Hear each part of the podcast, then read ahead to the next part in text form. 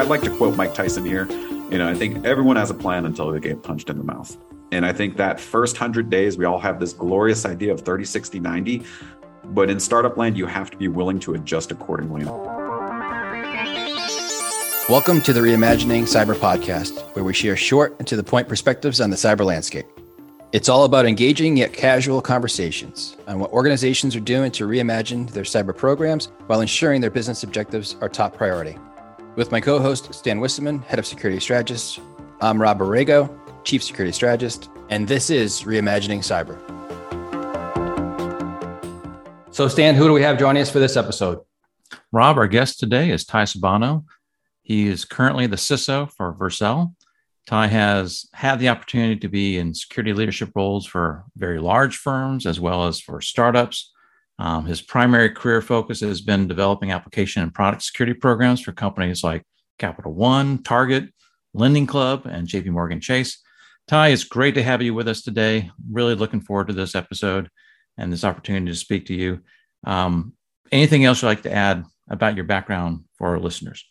Yeah, I think that's pretty good. I'm I'm starting year number 18 in information security if I don't consider like my undergrad time when I was working full time, which this would be year 20 to be honest with you, but in the grand scheme of, you know, security, IT, tech work, it's uh it's crazy to think uh, how long I've been doing this and I, I really always appreciate a chance to pause, stop, think, and reflect. And uh, having these types of chats allowed me to kind of like look back and and really analyze my career track of how I've gotten here. And uh, thank you for asking me to join today.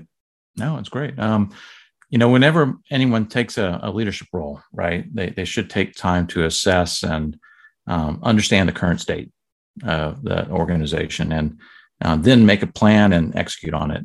Now, now, when you come into cybersecurity leadership roles, and you've had the opportunity to do that many organizations.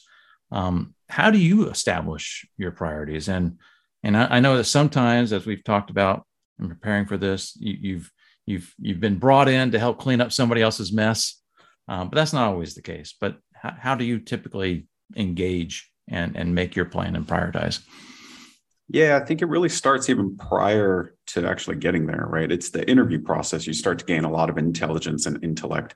And I, I, think the idea of the interview process, everyone's putting on their best foot forward. But I think the right companies, the right culture, pull no punches. They really tell you the story. They tell you the challenges. They say where the opportunities are. If it's all glowing and great, you know it's not going to be real once you get there. There's going to be a lot of the odds and ends of like, this isn't what we talked about. And I, I can tell you, like, in within security because of your expertise because of your time and role and your subject matter like focused work once you get there you're going to reveal things that folks that don't have that level of depth and knowledge you're just going to uncover and you have to adjust accordingly right?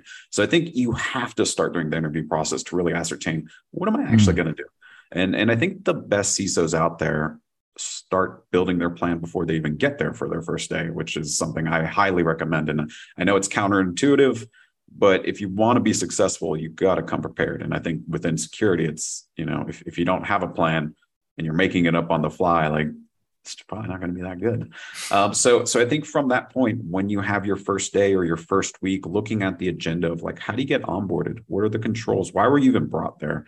Um, and i think my career in the past you know five six years has been very different than the first you know 10 12 years which was very hyper focused on application product security for larger organizations. And startup plan you have to be a lot more agile and i'll definitely focus the conversation and narrative there so I, think once you get to the shop in a startup where do you start because anywhere is going to be okay but in reality your first act matters so much to building or destroying the confidence of what you're going to do there in that organization. And if you're on the tail end of, you know, not so great experience, or maybe they hired the wrong folks for the role, or you got to help move someone out of the company, or you got to disrupt a big old project that's not been working well. Um, I've I've been that, you know, and I, I I love to just work on tough problems because I think that really drives creativity. That drives a lot more of your own internal resiliency of working through adversity. And honestly, 18 years deep, I, I'm at a point where there's no emotional reaction to a lot of this anymore, regardless of the incident, regardless of the mistake, regardless of the error.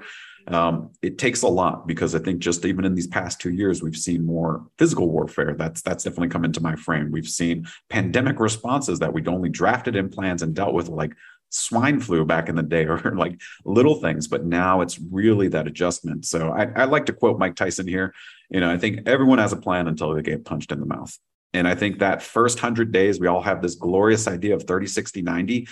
But in startup land, you have to be willing to adjust accordingly. And I think we're going to kind of touch on that a little bit more as we keep going. Yeah, definitely. I, I like the Mike Tyson analogy getting thrown in there. Appreciate that. Now, talk a little bit as it relates to when you're getting into, you know, startup land. And as you said, you kind of, you know, you're at day zero because you've gone through the process kind of, it's a mutual interview process, right?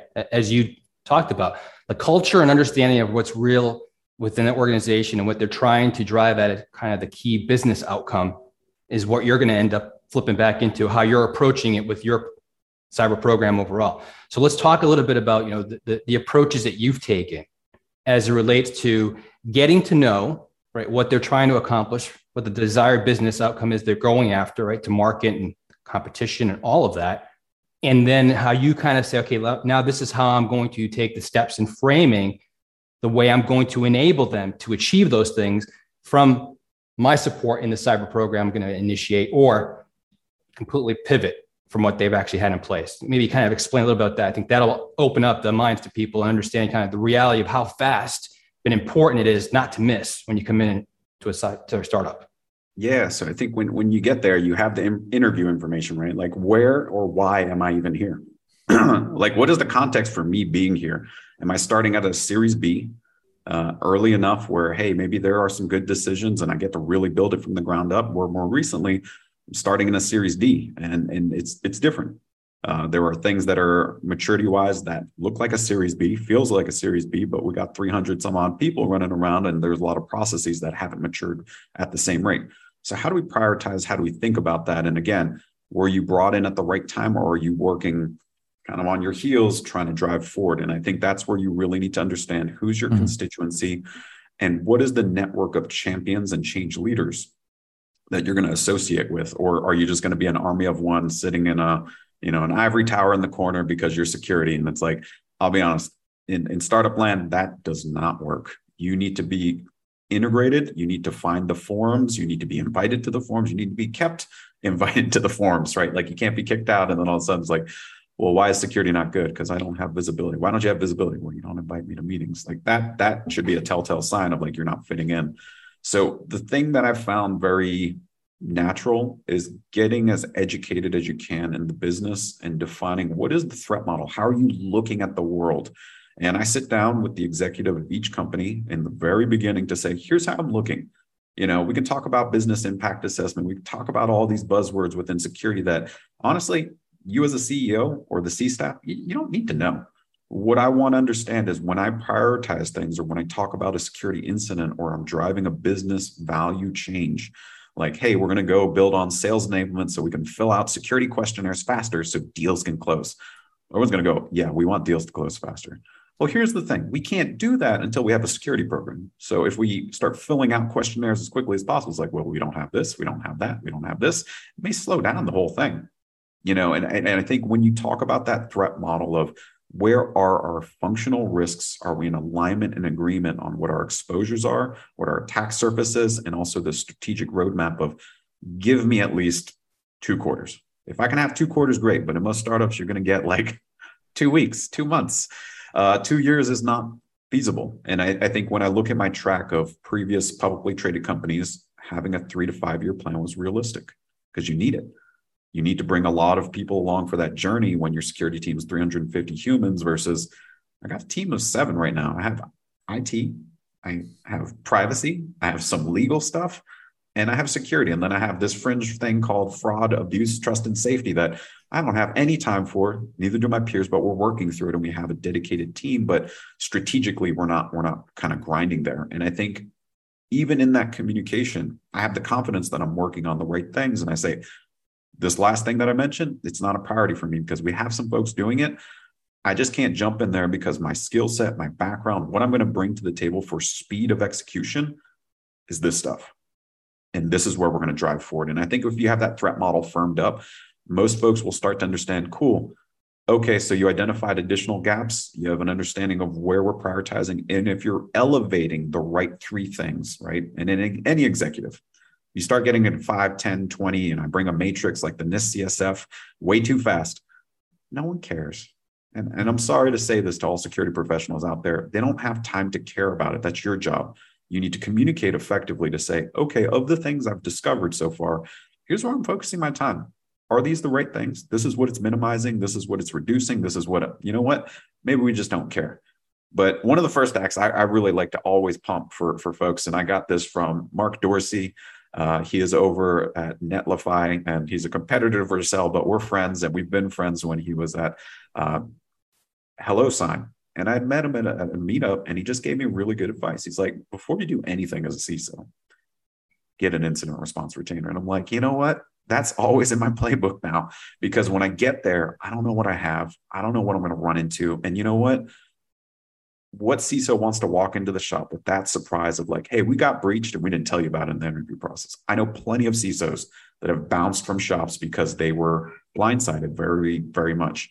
And it's unfortunate, but that type of support with an incident response retainer gives you the confidence to say, I can keep moving forward and I have the backup and support in case something goes wrong. Because if I burn out in the first hundred days, and then what? Where's your program going? I couldn't tell you because I'm too tired, I'm exhausted, and I didn't sign up for this stuff. And, and also, just you know, you're setting the expectation of leadership, saying, "Look, something is likely going to happen, even later down the road. We we need to have something um, prepared just in case there is an incident, so we can respond effectively and in, in, at the right amount of speed." So so your communication is key with the executives even before you join the company, certainly with the executives understanding what the priorities are.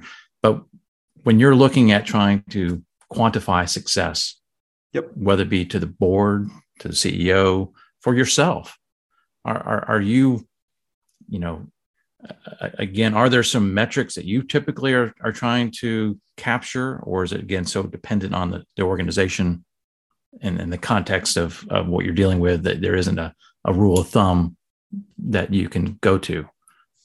I, I have a non-standard metric, and and while I appreciate KPIs, KRIs, I think in startup land, like you're you're shooting towards those trajectories, but in reality, you don't have the functional business processes. You probably don't have the people. You don't have the data. So like shooting really feed them. Quickly, you can't feed them. Yeah. You can't you cannot feed your metrics without information. And I've I've been on both sides of this paradigm where metrics really influenced me in such a way that I pivoted my career to go focus on BI and data for four years of my life. And hmm. it was very valuable, but like being data driven is absolutely critical. But all that aside, when you're in startup land or you're starting a security program, if you start with metrics, I think they can be inspirational, but you're going to lose your audience because you, you you're typically in a fast-moving shop that wants to realize value. And to get to that value statement, you're talking about nirvana. And and it's not feasible. So MVP or minimal viable product, I know it's an overused word, but where can you start small and get your key wins while you're building your strategic wins to get to the next phase? And my question is simple. Do people want to work with me and my team? That's it.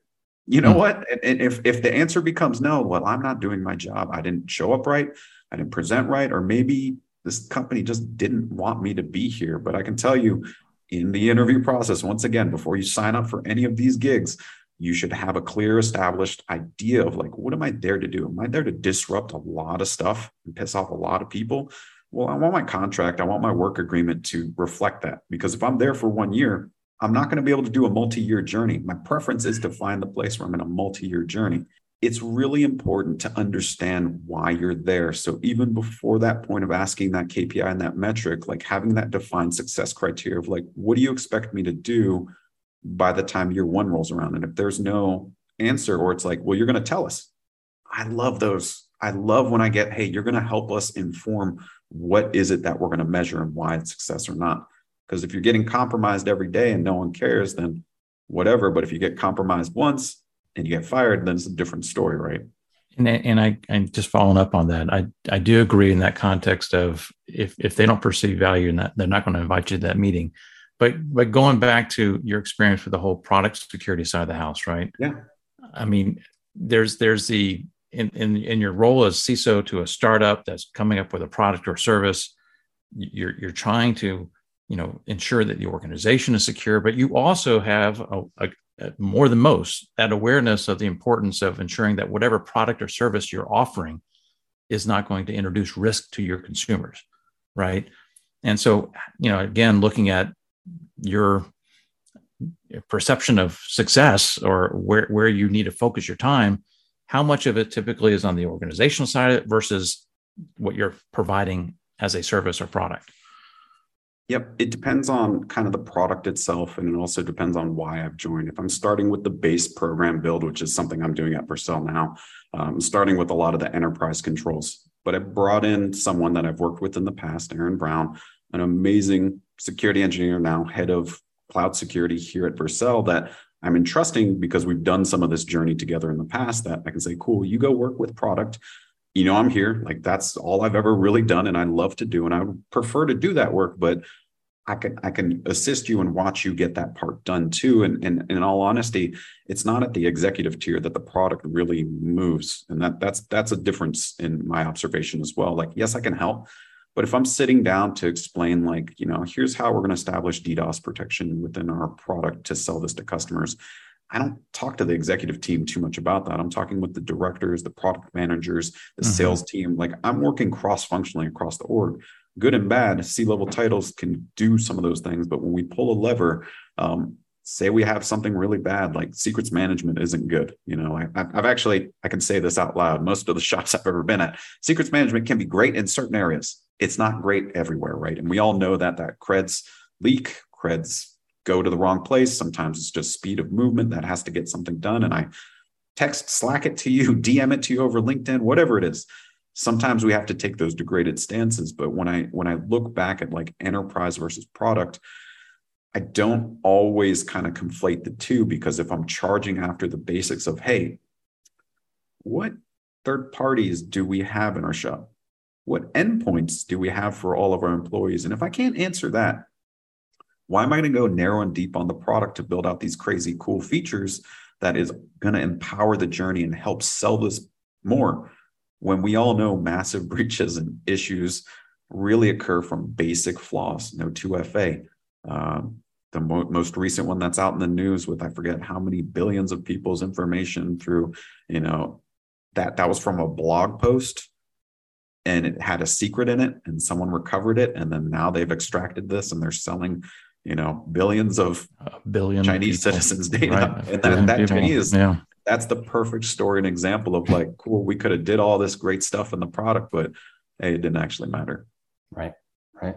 You know you, you're kind of hitting upon where I want to go next and it's about the well I'll say keyword positive security culture right? So so establishing that you talked about you know you're, you're meeting and engaging with the different directors the product leaders right? Kind of you know how do we go to market with our solutions?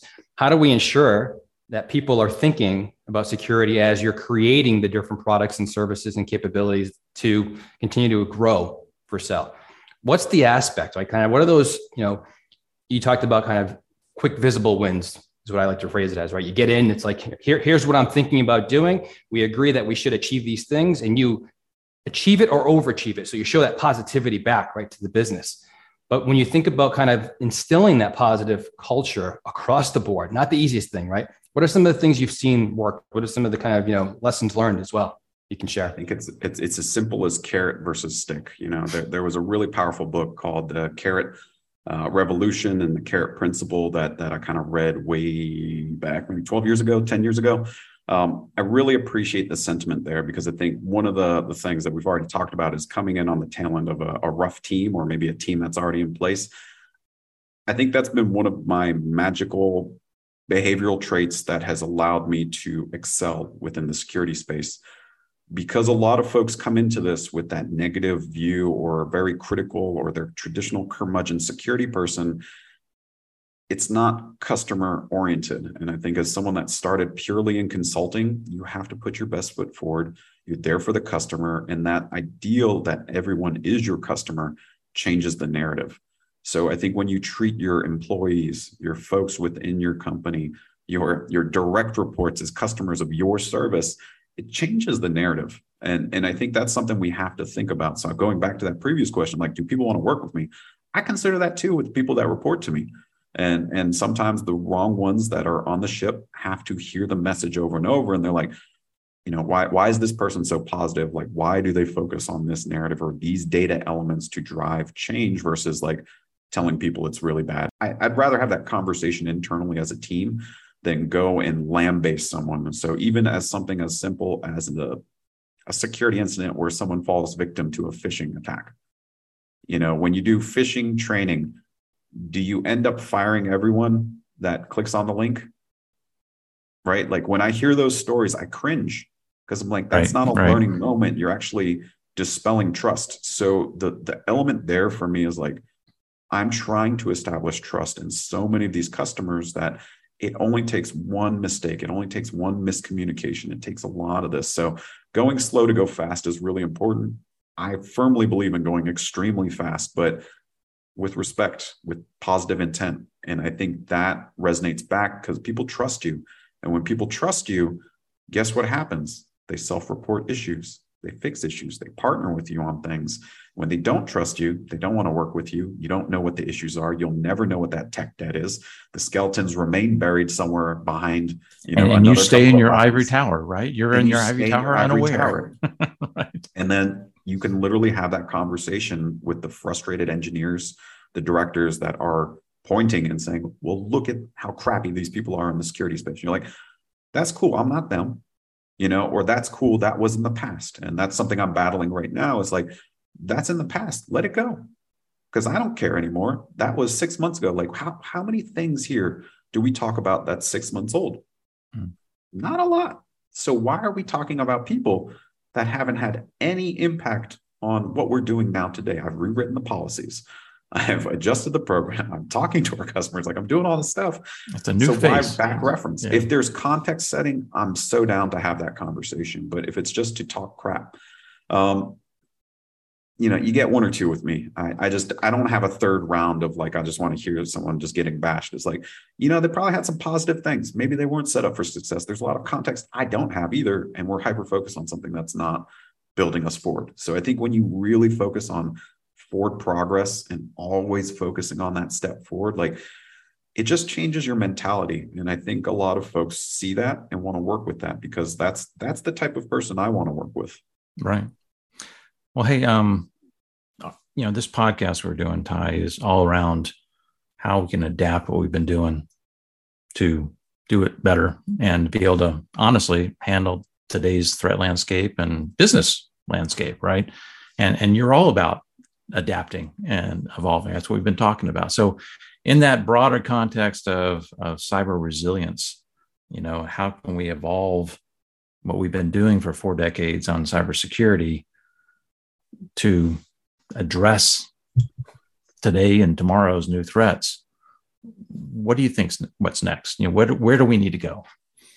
I, I think it's a continued movement towards actually less talk of injecting the word security into things. Um, so I've, I've, been stuck on this my whole career, and it started with application security with this idea of a secure SDLC. So when we say, "Hey, we're going to go implement a secure SDLC," does that mean everything else is insecure? And it's it's happened again, in my opinion, with DevOps. Well, we're going to do DevSecOps. I'm like, well, I mean, DevOps already has quality into it. If we've all agreed that security is a subset of quality, then we don't have to have this conversation. And we're we're doing it again. You know, secure cloud, uh, cloud security posture management. Uh, it's just posture management, right? And, and I think I get it. I understand from the marketing side. I'm on this side of the sale now in startup land compared to like publicly traded, where you know it's too big to fail it's a very different scenario to understand the business model of what it takes to make a sale.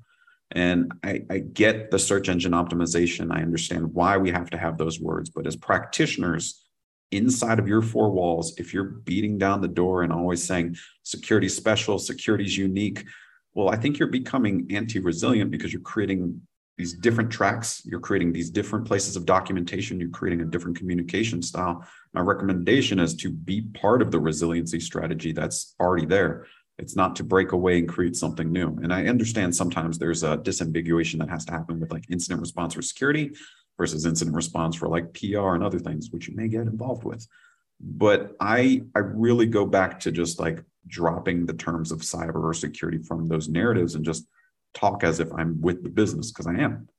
And I think that shows up well. I think that's spot on personally. It's one of the things for me that, you know, we talk about it's DevOps. There's no second in the middle because once you put that in the middle, right now you're kind of distinguishing that there's some sort of separation. We need to kind of have a conversation and debate where we come in. No, no, no. It's built in, it's baked in, right? Just to, you know, your posture management example. So, so I agree with that principle because it does set the stage correctly when you initially engaging with kind of the other audience that is used to doing their things. And now it's it's simply kind of embedding the elements of security just into it as part of the equation. Well, Ty, listen, we appreciate you coming on and sharing kind of your, your journey from the really large organizations in, in your previous to really, you know, kind of the focal areas you've been going after in startup land. But the approaches that you've taken is what I hope the listeners really take as lessons learned of different ways to work with the teams to help enable positive security cultures and drive really programmatic success at the speed a startup has to move at to be able to be a successful organization and grow. So thanks for joining us today, Ty. 100%. Appreciate you having me. Always happy to chat. Hey, Ty, thank you. Thanks for listening to the Reimagining Cyber podcast. We hope you enjoyed this episode. If you would like to have us cover a specific topic of interest, feel free to reach out to us, and you can find out how in the show notes. And don't forget to subscribe. This podcast was brought to you by CyberRes, a Micro Focus line of business where our mission is to deliver cyber resilience by engaging people, process, and technology to protect, detect, and evolve.